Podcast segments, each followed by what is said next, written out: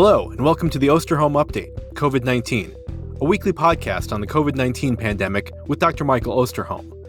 Dr. Osterholm is an internationally recognized medical detective and director of the Center for Infectious Disease Research and Policy, or CIDRAP, at the University of Minnesota.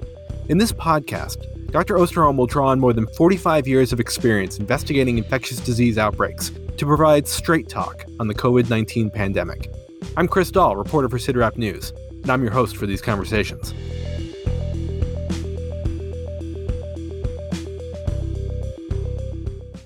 It seems fitting that in these final days of summer, the country is in a bit of a holding pattern. New COVID 19 cases are continuing their downward trend, and the surge that we saw in several hotspots over the summer appears to be ebbing. But as the school year begins and colder weather and flu season nears, there's a sense that new hotspots will soon appear, and that the situation is likely to get worse before it gets better. So, on this August 27 episode of the Osterholm Update, we'll discuss how much worse the coronavirus pandemic could get in the US over the coming months. We'll also delve into the continuing controversy over testing and the FDA's decision making on therapeutics and vaccines, and we'll answer a question from a parent about their child's return to college. But first, as always, Dr. Osterholm will start with the podcast with a dedication.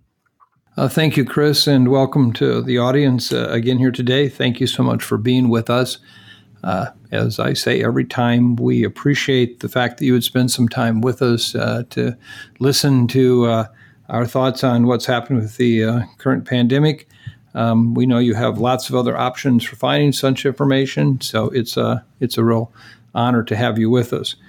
Uh, today, I'm dedicating this uh, podcast to all the parents, all the guardians, all those who have responsibility for all of our students in school whether it be in daycare to K through 12, uh, higher ed, in whatever form. Um, it is a tough time. It's a real tough time.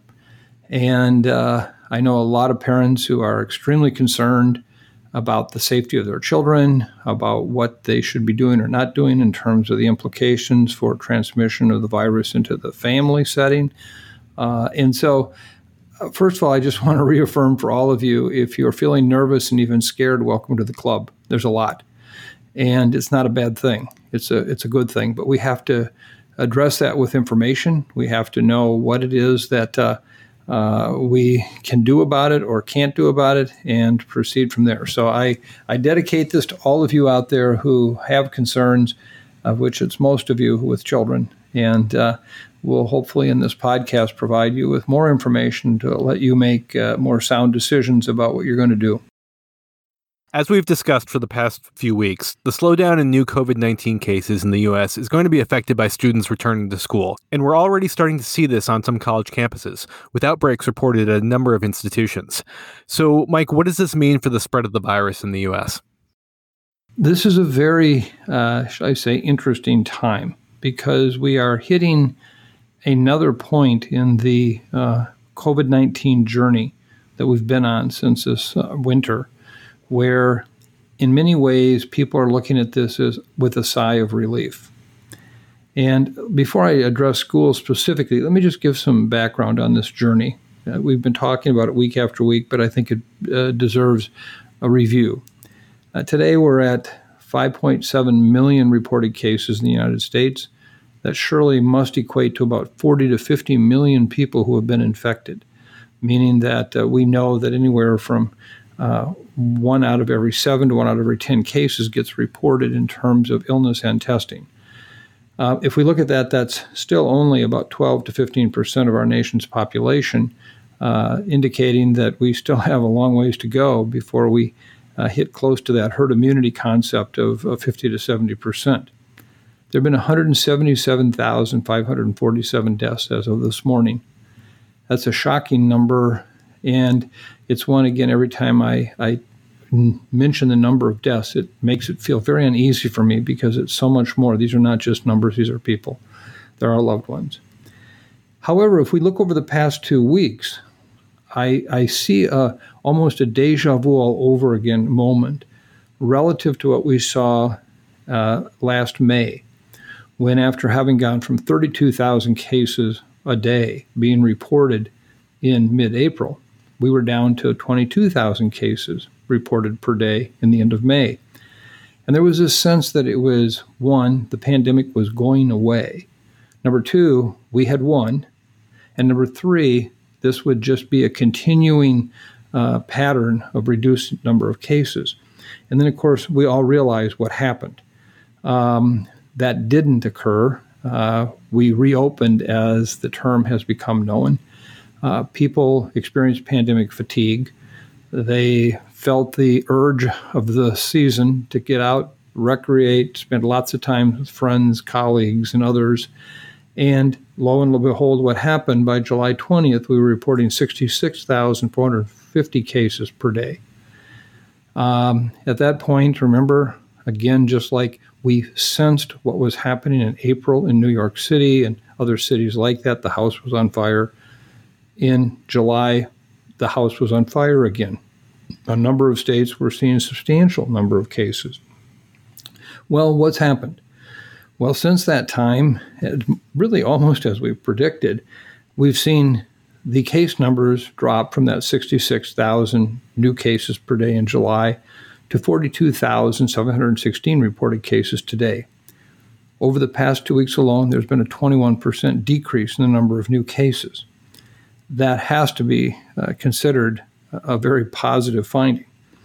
But when we look at that, we're still seeing 1,000 deaths a day. Uh, in April 17th, we had the largest number of deaths reported at 2,232. So we're one half of that, but that's still a substantial number of deaths. If we look at the 50 states in the District of Columbia, nine states are seeing increasing cases, particularly in the upper Midwest. 18 states are at level uh, cases, and 24 states are seeing the case numbers drop. Now, when we look at that, that again looks pretty good more states dropping by far than we're seeing increasing cases. But this is just a what I would call a pause. It is nothing more than that. Why do I say that? Well, we are about to see in our journey going from these 32,000 cases to 22,000 cases to 66,000 cases down to 42,000 cases. I think we will see in the next three weeks to four weeks a sizable increase in the number of cases. Now, uh, one of the things that will fuel that is what happened at Sturgis, South Dakota. People have said to me, Why are you critical of Sturgis and the motorcycle rally there uh, when in fact, uh, you know, you weren't nearly as concerned about the protests? Well, there's big differences. Without any comment on the protests themselves, other than just the science of COVID 19 transmission, those were all outdoors, largely uh, events that took place at night, no benefit of sunlight, but the air was and was able to dissipate the virus very quickly. We didn't see a big increase in cases there, but at Sturgis, there's many uh, situations developing now where bar-related outbreaks, tattoo parlor-related outbreaks, a number of different indoor locations were visited by what was estimated to be over 350,000 different motor vehicle participants. And uh, we're now seeing these cases pour back out throughout the United States. Um, the CDC has determined that uh, persons who went to Sturgis represent people from 61% of the counties in this country. That's a pretty sizable number. And we're already seeing outbreaks here in uh, Minnesota, small clusters of cases that actually started in its first instance with a, a, case, an individual from Sturgis who came back infected, who then has transmitted the virus on to others. Uh, I think you're going to see that number grow substantially. That by itself will not drive a big national new outbreak, but it surely is going to contribute to that issue. And I think it's important to understand that people who went to Sturgis need to take responsibility if they do have symptoms. Um, if they uh, were out there, I would urge them to get tested, although I know many of them uh, do not believe they need to be tested. But I think this is going to be a real challenge. When we look at the transmission in general of this virus, here in Minnesota, for example, the state health department, along with local health department partners, have investigated 47 different bar associated outbreaks this summer, 55 other events, including weddings and funerals, uh, uh, all related to clusters of cases. So we're going to continue to see this happen and and move on uh, as we uh, go into the fall. Why is that? Well, the case numbers have dropped in part because when we had houses on fire, the distancing took place and we drove down what we call the R naught, the potential for the virus to transmit and, and the actual transmission in the community. But as we've seen already, that's going to wear off. Just as we saw after what happened in April, we're going to see people coming back into public spaces more and more. Masking hopefully will have some impact on reducing transmission in that setting. But again, I worry that we're going to see people coming together, particularly in certain age groups, which then gets me to the issue of colleges and universities. Well, Mike, we've gotten a lot of uh, listener emails on this topic of college campuses, uh, especially from parents. So I'm going to get right into a, a listener email. Uh, we have one from Lori who uh, writes My daughter will be going back to college soon. They're making students wear masks, making classes smaller or some are online, and making the food service package takeaway but they're still going to be in a room with one roommate and around others in the dorm, and they will only test if the student has symptoms. What are the chances that she will bring it home to me and her father when she comes home to visit? So, Lori, in terms of answering your question, uh, will your daughter potentially bring the virus home? I can't say she won't. But at the same time, I'll also say that she will potentially be exposed in her dormitory or in her classroom but there's even probably a greater likelihood she might be exposed at a social event, a party, which we're seeing today widespread on many college campuses despite the knowledge of what's going on with COVID 19. So I think all the parents here, please help your students understand the significance of what's happening. And, and you know, I, I, I realize that this is a very fine line between lecturing students, uh, to be responsible and them saying, well, you're responsible for my safety on campus. And both parties, colleges, universities, have a responsibility to the safety of their students, but students have a responsibility to act safely in the environment they live. And I know that's easier said than done. When you go to college, one of the experiences is this kind of socializing for many students. Not all, but for many. And so I think we're at that point of just please, one fall semester if you can give it to us.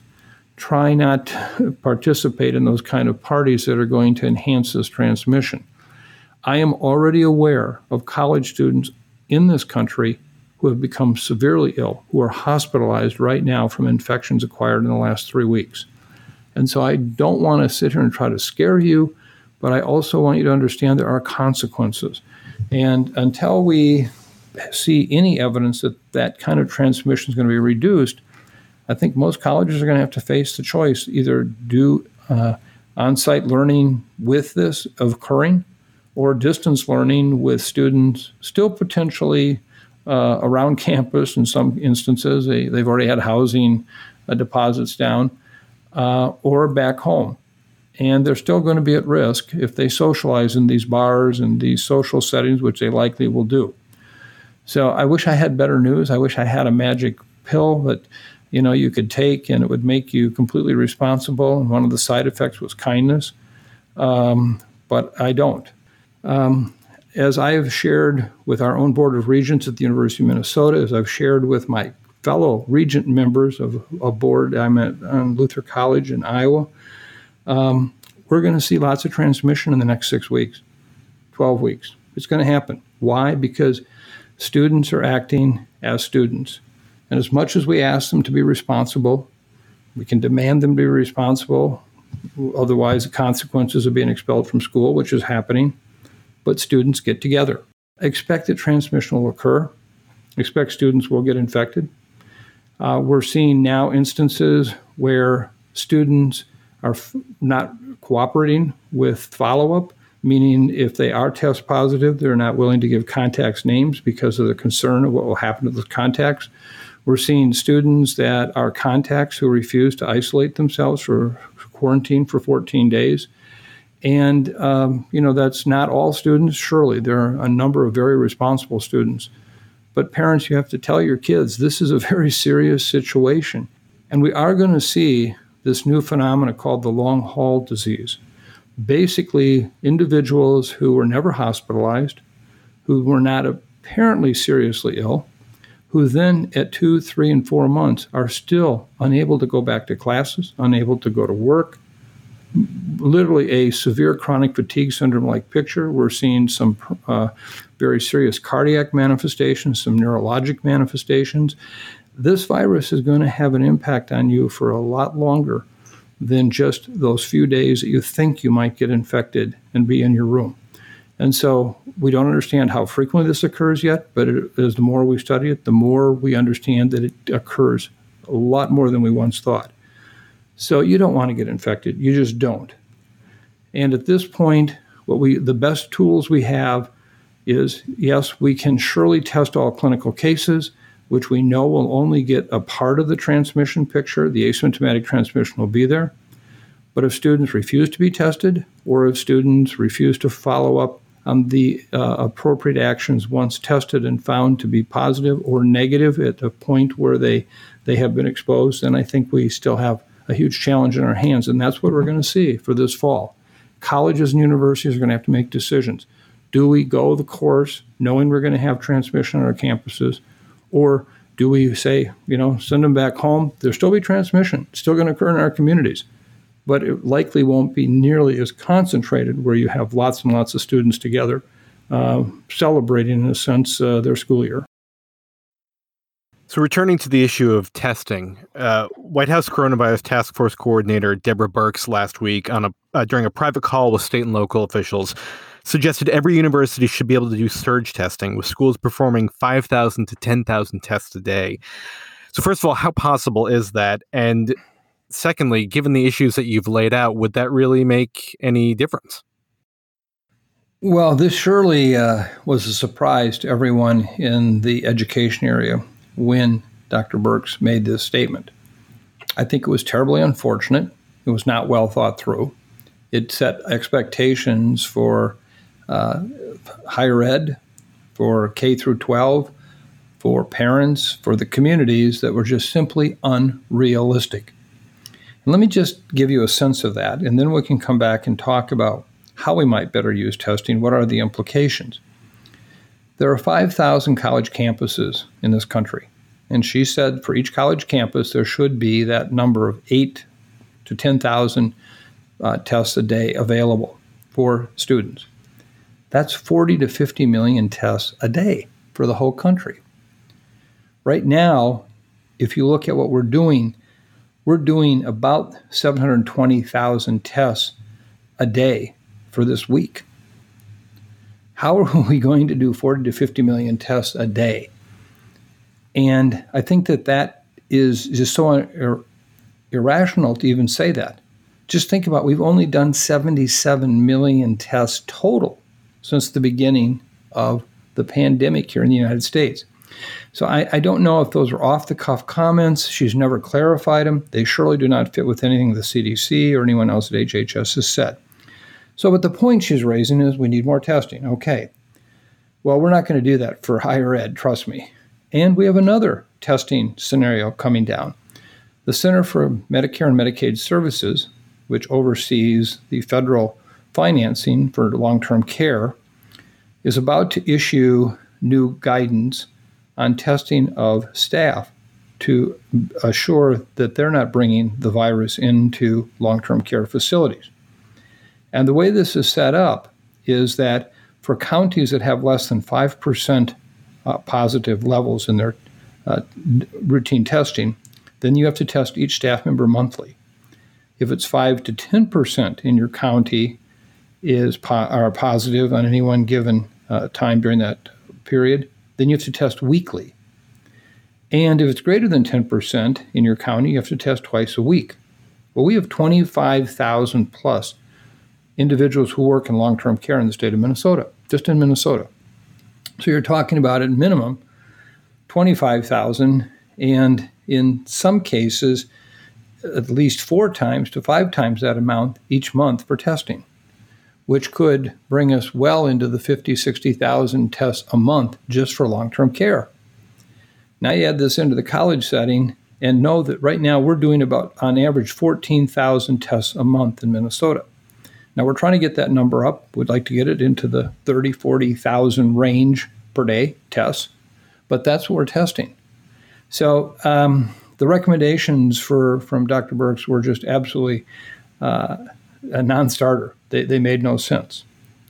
But let me just back up and say again, as I pointed out earlier, and this will be heavily criticized. I know that because there are already people who are concerned that I am somehow opposed to testing everybody everywhere every day. Simply not the case. But I'm a realist. And we already know there are many people in this country who unfortunately don't believe that this pandemic exists. Now, there is no way you're going to test those people. Number two, we're already hearing from students who refuse to be tested or who basically will not comply with what you need to do once you are tested and found to be positive. Or they're a contact of someone and they get tested one time two or three days later and feel like now I got a free get out of jail card, I'm fine, I'm not positive, when in fact they actually are infected. And let me just quickly go over the criteria for what we mean when we're talking about test positivity and what you must do and if you're a contact. The current recommendation, if you're found to be test positive, you should isolate for 10 days, quarantine, yourself, be out of harm's way, not exposing anyone else. And after the 10 days after you were positive and 24 hours without a fever, you're now free to go back into everyday life. But that's 10 days. If you're a contact of someone who was positive, you have to actually isolate yourself for 14 days. And you can test yourself in those first few days, but in many instances, you'll be negative, even though you are infected, and you will become positive down the road. So, uh, right now, some have recommended getting tested at three to four days, but knowing that that very well may be negative. Others are actually doing it seven to 10 days. To, by that time, you'll know for sure uh, if you really have virus positivity, and that may uh, help you understand the 14 days. But even if all of those tests are negative, you're still isolating yourself for 14 days. How many college students in this country really understand that? That all these contacts, they may end up having to continuously uh, quarantine themselves for 14 days every time they have a contact that is is legitimate, and that is basically 15 minutes of face-to-face contact time or in the same vicinity like that. So I think that one of the challenges we have with testing is just to get it applied. We see all this debate in folks about how many tests are available, how they get used, but nobody talks about what do they do? Do they make a difference in what happens? And so what we're trying to do is bring some some semblance of order here and say, one, if you're test positive, remember 10 days, you're out. And that's then 24 hours without fever. If you're a contact, you're out 14 days.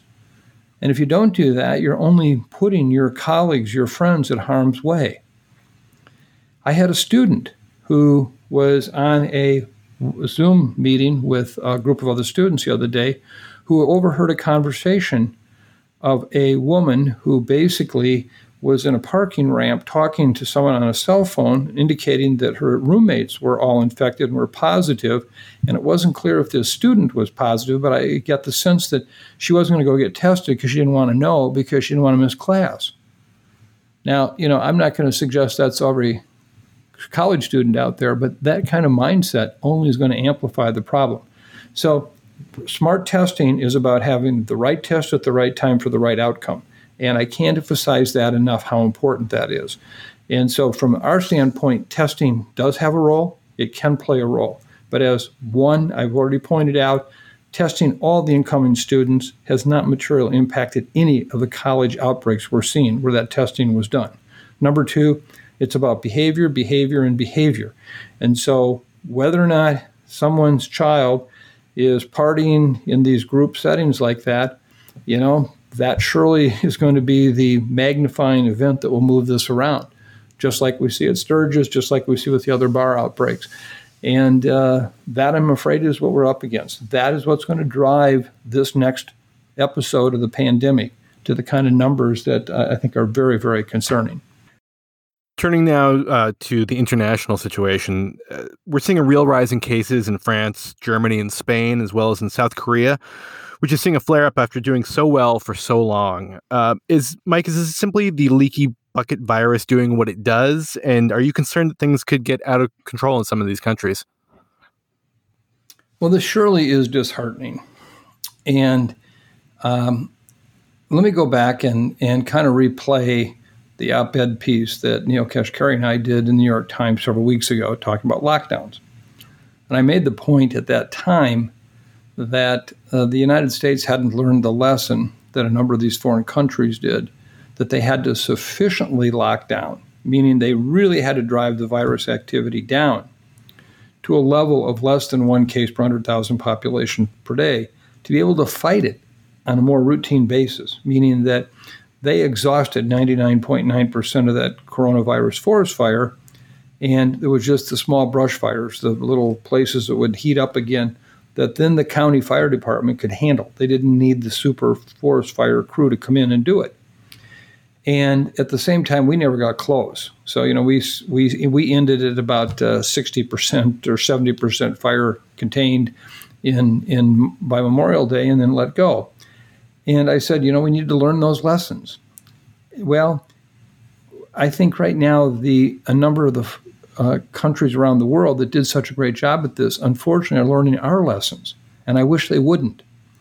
And that is, they didn't keep the brake pedal on. Not, not talking about all the way to the floor, but enough to, cons- to slow transmission down when it started to flare up again. And so you're seeing countries like Germany, France, India, Argentina, you know, South Korea, Ch- China even, where we're now seeing this increased transmission from opening up more. And I would just say that, uh, you know, they still are orders of magnitude lower in terms of case numbers per population than we are which surely still gives them an opportunity to tighten up and knock things down. But they're going to have to do that now. They can't let this get out of control again, and then they have to go into a complete lockdown. China is doing that in one regional area. So I think that that uh, the message here is is that again, what are we trying to do? We have a goal. This is not a lifetime goal. This is a goal to get us to a vaccine. Minimize as many cases as you possibly can until we can afford ourselves some type of immunologic protection from a vaccine. And then at that point, you know, we can really begin to hopefully release our societies back into everyday life. Now, I think that's going to be a challenge, although I think a number of these countries are surely trying to do that.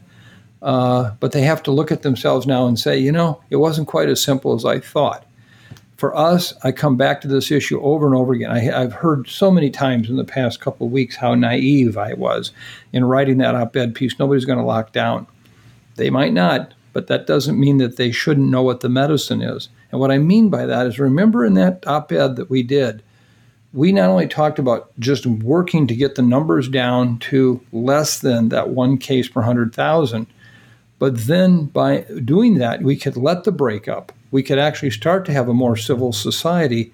And that's where the economic impact will actually be very positive. Remember, we said hold everyone whole. Not everyone was held whole after the March outbreak. It was not done. Many small businesses, many individuals were hurting badly. And what we need to do is make sure at this round, and it doesn't have to be a national lockdown. New York doesn't need to do a lockdown. Uh, they're there.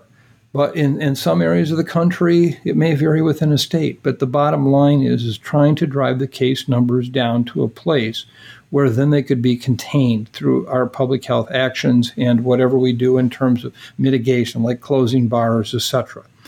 So, so I think that from the international side, I do believe you're going to see in a number of these countries, you know, some substantial changes in what they're doing uh, to drive it back down again with the hope that you know we're getting closer, hopefully, to a finish line. And uh, that may be the case. Now, there are other countries that are just like us. Many of the countries of South America, Brazil, India really falls in that category now, too, in terms of they're just houses on fire. And the number of cases they have per 100,000 are so high that they just can't drive it down with the county fire department. They still need the super forest fire crew in there to put it down. So, uh, we'll see what happens over the course of the next few months. Clearly, as we get uh, in the northern hemisphere to winter, indoor air again is going to be a challenge. Uh, and and we don't know exactly uh, how much that's going to increase the number of cases, but I think it really is going to be a challenge. And you know, as I, you said in the question, Chris, about the issue of the leaky bucket virus, this is exactly what this thing is doing. It is exactly it. Look at New Zealand. Uh, they have done a remarkable job again over the last three to four weeks trying to contain what was inside of New Zealand. But look at the hard work. And uh, so this isn't going to be easy. At this point, whatever we do from a public health standpoint will have a direct impact on our economy. And we have seen the recovery in Europe uh, we've seen what New York has been able to do, even though they're not where they once were. They are surely in much better shape than many of us where houses have been on fire. I also want to just add a comment. Another uh, listener wrote to me this week Do I mean New York or do I mean New York State? And by New York, meaning New York City. And when I talk about this, this is New York State. Uh, this is the, the entirety of the governor's effort there, but specifically New York City which is where the house was on fire so badly. So to me, that's what I tend to follow most closely. But uh, I just want to clarify this is New York State. There was major news from the FDA earlier this week with the announcement of emergency use authorization of convalescent plasma for treatment of COVID 19. Many public health and infectious disease experts, even those who, those who acknowledge that convalescent plasma could benefit patients, have questioned the data that the EUA was based on and the way that the FDA presented the data to the public. So, Mike, my question for you is Does this decision by the FDA raise concerns for you about how the agency will handle review and approval of a vaccine? The FDA's modern regulatory functions really begin with the passage of the 1906 Pure Food and Drug Act a law that was a quarter century in the making that basically prohibited interstate commerce in adulterated and misbranded food and drugs. And it has been a critical part of assuring that consumers are, are receiving safe food and drugs uh, for the past uh, 114 years. I can't emphasize enough how those of us in public health have counted on the FDA's regulatory science work, meaning that there is a science to this in terms of how do you measure how effective a drug is or how safe a drug is or or what the implications might be for side effects. And so this has been a very, very important part of our public health system and our medical care system in this country.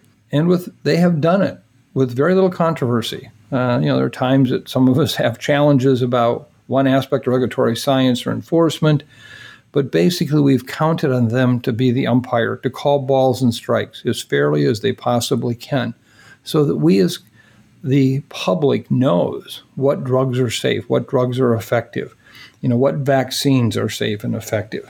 And so this is not a small issue because it covers so much of our everyday lives.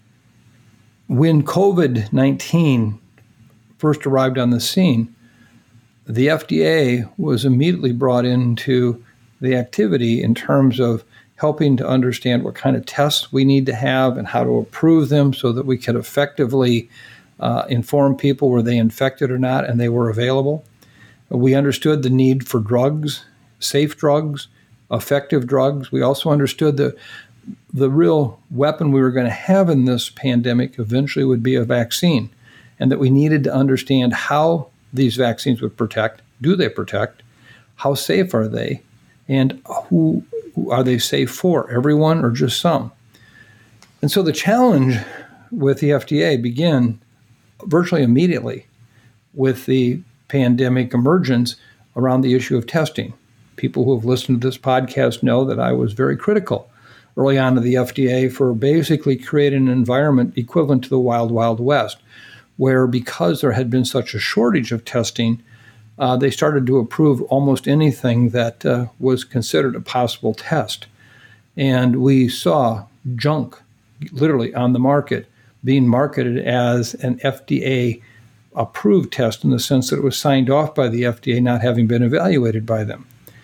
And that's improved. We still have challenges with testing. But then there was a whole issue of how do we speed along drug and vaccine development that uh, we needed critically. We, we, we needed to be, to be done as quickly as possible, but we need it to be thorough. we can't cut corners because, in a sense, if we put something out that's not safe, first of all, you injure the patient who receives that drug or that vaccine, and at the same time, uh, you never really do find out what works because uh, you're not testing all the different products.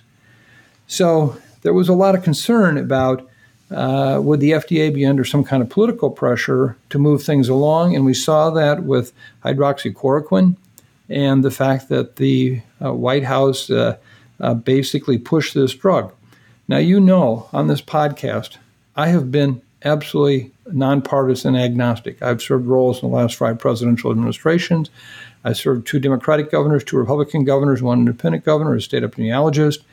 I just had a role uh, in this administration for a year, serving as a uh, citizen science envoy for the State Department.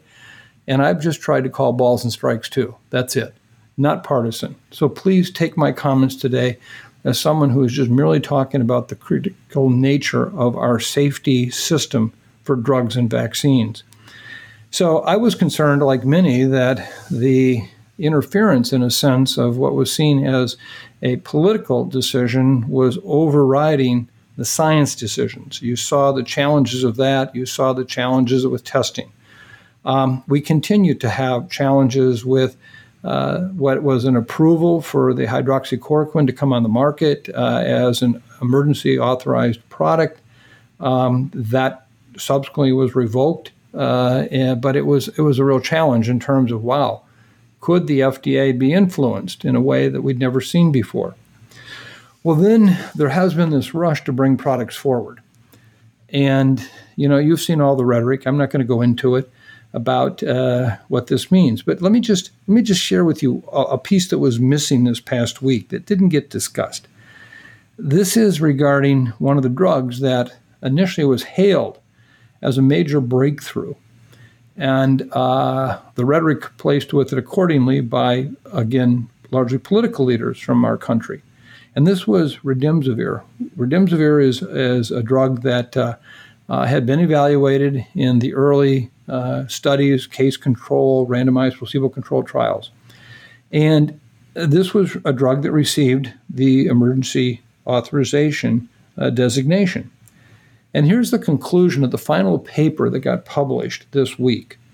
And let me just read it for you. It says Among patients with moderate COVID 19, those randomized to a 10 day course of remdesivir did not have a statistically significant difference in clinical status compared with standard care at 11 days after initiation of treatment. Patients randomized to a five day course of remdesivir had a statistically significant difference in clinical status compared with standard care, but the difference was of uncertain clinical importance. Is that a breakthrough drug? Is that one that you could hang your hat on that was going to make great clinical difference, and yet it was hailed as such? and it was pushed. Well, now along comes the issue with the plasma therapy.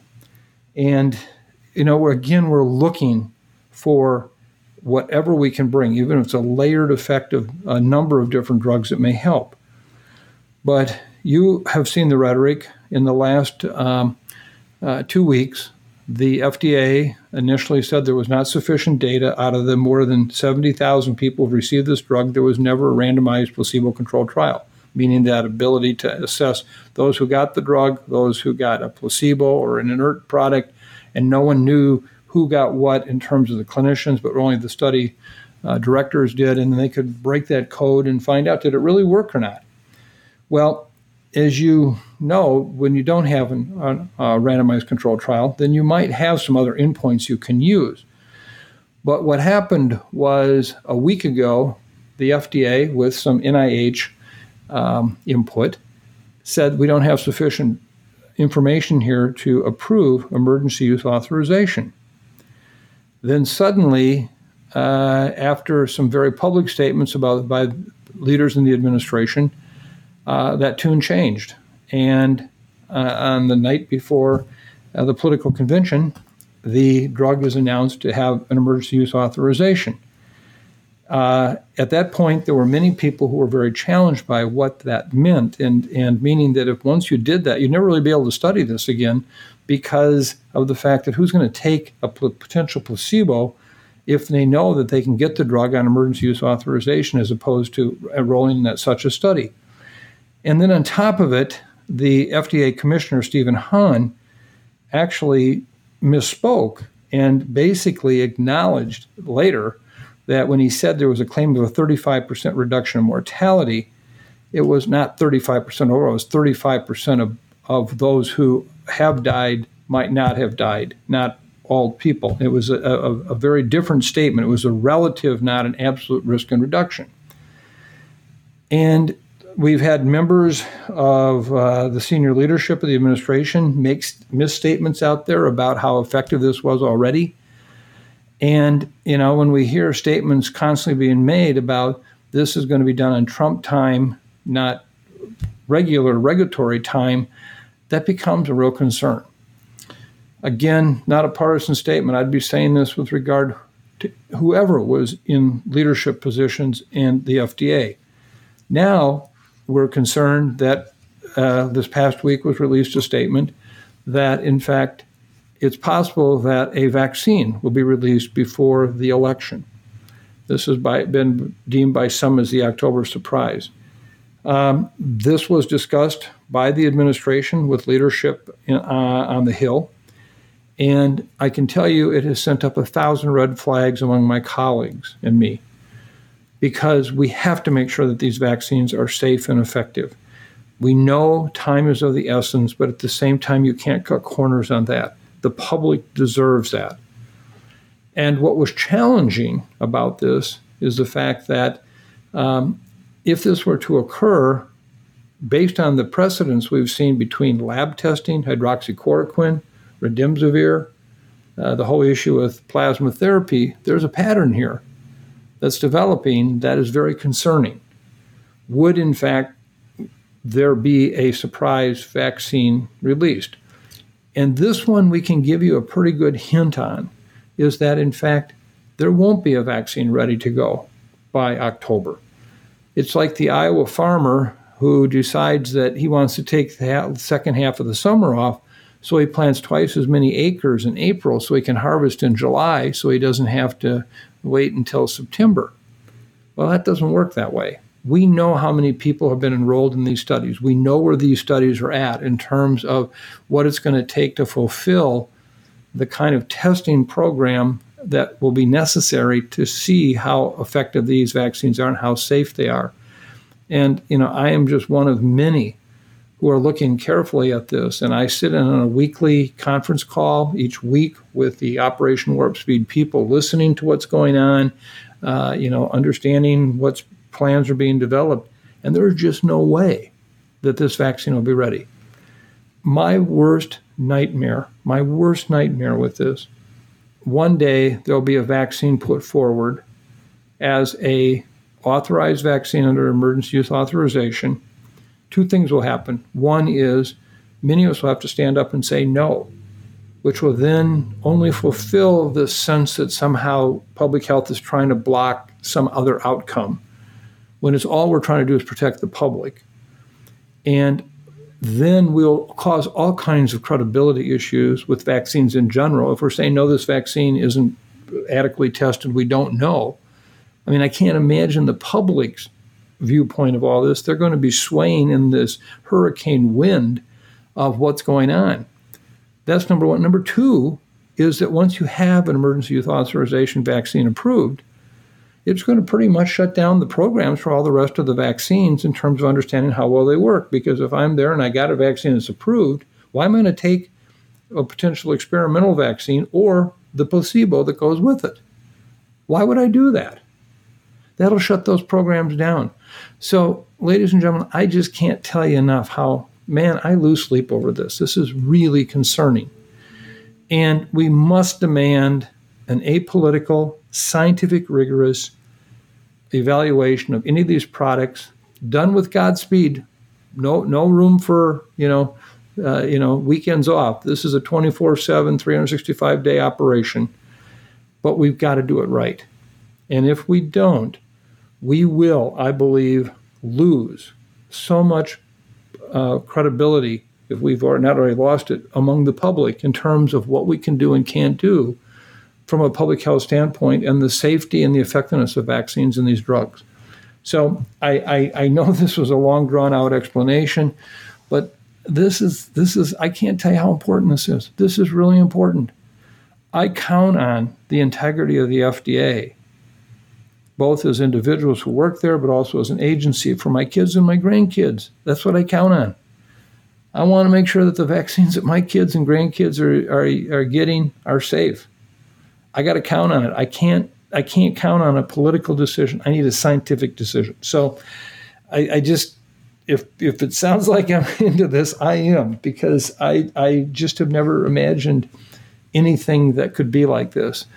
Um, you know, I had the good fortune uh, to spend time years before he died with Tom Clancy, the famous author. Never forget one night he looked at me and said, "You know, Mike, the only difference between reality and fiction is that fiction has to make sense." And I, I'm challenged right now. So, so be it. This is where I'm at. This is not a partisan statement. I would love nothing more than to see all these drugs and vaccines come on the market as soon as possible right now if they could. But they've got to stand up to the test of time and the test of regulatory science. Another big story this week was the report from Hong Kong of a 33 year old man who was hospitalized with COVID 19 in March and then tested positive again on August 15th, with genetic testing confirming that this was a reinfection and not prolonged viral shedding. So, Mike, is this a surprise uh, or something that people should be concerned about? And what does it tell us about immunity? Well, I have commented on many occasions on this podcast about the sense of durable immunity and how important this is. Is this immunity from infection or vaccines going to last two months, five months, 10 months? Uh, if it doesn't last, uh, to protect you against uh, getting ill again, does it make your illness less severe? And so we've anticipated this because we've seen this with coronaviruses in general. The cold coronavirus if one looks at the coronaviruses that cause colds, if you look at MERS and SARS, this has been a hallmark of these viruses, so it shouldn't be unexpected. I think the concern we've had about uh, previous information on potentially losing your immunity once you had it was that the early studies based that on these ongoing PCR positive test results, you know, the tests that basically pick up the genetic material that's in your body that's being excreted out. We call it viral debris. And that can occur long after you've lost the ability to actually make full intact viruses. And so finally, it was well understood then that just excreting this for a long time didn't mean you were chronically infected or you got reinfected if you had a short period of time where you weren't excreting, then you started again. But what's happened here is the case in, in Hong Kong was an individual who was infected last March, who then uh, was actually uh, not only tested uh, for the presence of the virus by PCR, but actually had a virus culture obtained. So they grew the virus out. Patient was moderately, very moderately ill, um, almost asymptomatic. And then the uh, patient went to Europe uh, four and a half months later and came back and in that time period, obviously came in contact with the virus again in Europe. Upon arriving in Hong Kong, was tested as part of routine screening, was found positive. Uh, they were thoughtful enough to go in and actually do a virus culture on him. They grew a new virus, and the virus was not was very different than the one that he had had earlier in the year, but very similar to what was circulating in Europe. So clear and compelling evidence that this was a reinfection. Um, the, because he was not severely ill to begin with in the first illness, he couldn't really assess was there a less severe disease this time, or the fact that maybe why he uh, lost his immunity was because he had such a mild illness before that that might be tied to it. The more severe illness you get, there. Since that time, two additional cases have come out in the last 24 hours. One is an older person in the Netherlands, and another one is an elderly woman in Belgium, who both had very similar experiences to this individual in, in Hong Kong. And in all three of the cases, it's convincing that they were infected with virus A, a beginning, and three to four months or five months later, got infected with virus B. So, what it does, it proves the concept that there is what we call waning immunity, at least, where it doesn't stay around necessarily to protect you against reinfection. Now, let me just take a step back from this because there's different kinds of immunity that we're looking at, and what are the implications of this for the big pandemic? If one looks at the immune status, there's really kind of four categories we think about. One is called sterilizing immunity, which means either through having had disease or a vaccine, my immune response is so significant and so effective that basically I just don't get infected again. It, it literally shuts down whatever that infectious agent is, a virus, whatever, and there's really no growth at all. And I don't even realize I've been exposed to the virus. That's by far the best, and that would be great if you had that for a lifetime. That's not going to be the case here. I don't think any of us think that there's sterilized immunity. Rather, there's functional immunity, and that is the kind where you have enough of a response where you may get a temporary infection. Um, and you may not even realize you're infected, but in fact you are, and the virus is potentially circulating in you. Uh, but you have enough immunity that it's quickly wiped out, it's quickly gone, and you may not even realize you're infectious, or for that matter, hopefully even be infectious to others. That's probably what we're going to see in more of these illnesses, and often with functional immunity, you do see a reduction in the severity of illness so that if I got really sick the first time, the second time I might get sick, but much milder, and even if it's the third time, even milder yet. We haven't demonstrated that for certain yet with this uh, COVID 19, but we're hoping, if anything, that may be where we're going to see some protection. The third category is waning immunity, where over time you have protection, and with it, basically, um, uh, it's more effective the closer you get to the time you're either vaccinated or the time that you were uh, infected itself. But that over time, with this, you can actually see that it's it the immunity changes, and so um, you lose that protection potentially in weeks to months. And again, with this one, you would hope that the infection would be much less severe, though, meaning that it's not enough to stop you from getting reinfected, but enough to basically make it less severe. Then finally, there's just lost immunity. This really is where you just don't have any more protection. And we surely have infectious diseases like that, where uh, a one time hit doesn't make you immune to any subsequent hits later on. Um, and that is one that's a challenge, for example, with vaccines. It's almost impossible to, to do vaccines. So, um, to me, I think we surely are going to be confronted with what happens if these vaccines only work for a few months. What happens if infection, the infection status only works for a few months?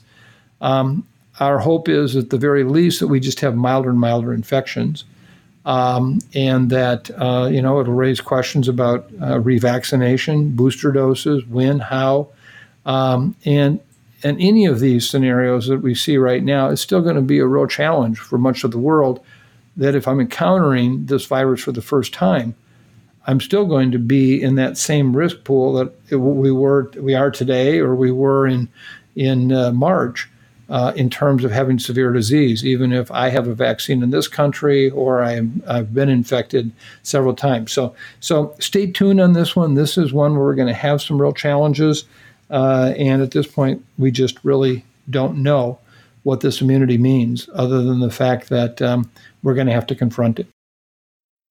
And Michael, last question here. Uh, as we all know, you get a lot of feedback from our listeners, and you got some interesting feedback on your COVID 19 forest fire analogy.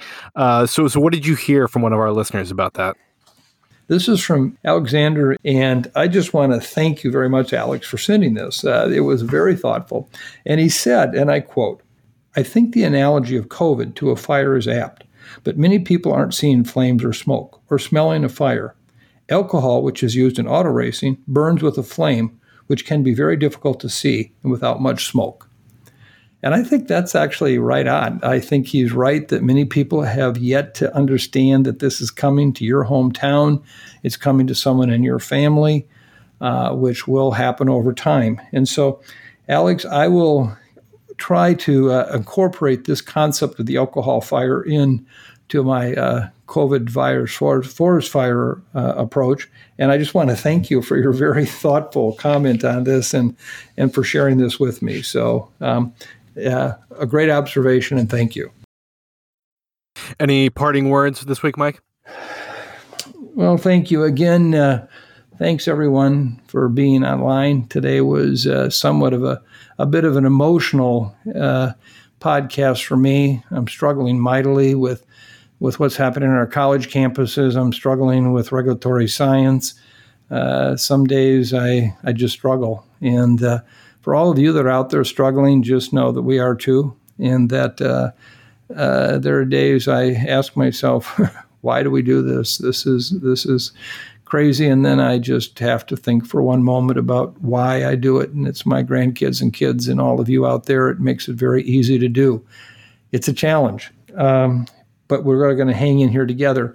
And one of the things that I can't tell you how much it means to us is all of the notes you send us. Our staff reads these. I tell you, it, it I I can't begin to tell you how wonderfully kind and how how much it means to us to have you share with us your feelings and your thoughts. And uh, you know, if we don't always get it right, we'll try. Just like today, uh, you know, Janet, I didn't get it right necessarily, but uh, you know, you at least have a better sense where it is. And then we get guys like Alex who think a lot clearer than we do about some issues. So, so please, you know, let us know what we can do to share more timely, relevant, and hopefully thoughtful information. Um, as I've said many times in the past, you know, I spend about 90% of my time trying to learn, 7% of my time making mistakes, and 3% of the time trying to correct them. So, uh, you know, we welcome your feedback. This is one of those uh, closing moments that I cherish. This was an email that I didn't get a chance to read right away when it first came in, uh, as we did have a number of them. But when I read it, I knew right away I had found a gold mine. Um, I had to look no further than the tears running down my cheeks. This was a, a email from Laura, who lives here in Minnesota, whose eighth grade daughter Amber wrote a song. And as Laura said, when thinking about song lyrics for the school webcast, consider my eighth grade daughter's original song, Crazy Days. She was asked by one of her teachers how she was dealing with the change, and her response was, with music. He asked her to write a song about her feelings, and this is what she created. I will read you the lyrics that were sent, but she, uh, Laura, kindly sent Amber's actual recording of this, and it was remarkable. It was remarkable.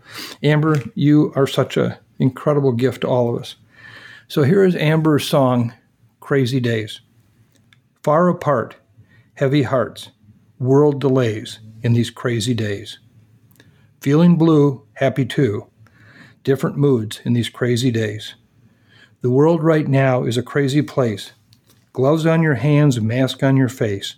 The world right now may seem very strange, but we can get through this change. Taking care, don't be scared. Find your way in these crazy days. The world right now is a crazy place. Gloves on your hands, mask on your face. The world right now may seem very strange, but we can get through this change. In the end, things will mend. See your friends after crazy days. Amber, thank you for sharing that with all of us. We need those kinds of words more than I can ever tell you.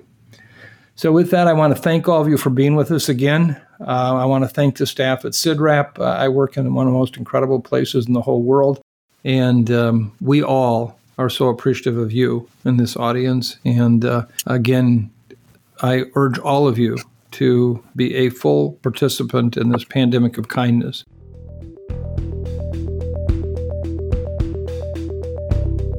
Thanks for listening to this week's episode of the Osterholm Update. If you're enjoying the podcast, please subscribe, rate, and review. And be sure to keep up with the latest COVID 19 news by visiting our website, cidrap.umn.edu. The Osterholm Update is produced by Maya Peters, Corey Anderson, and Angela Ulrich.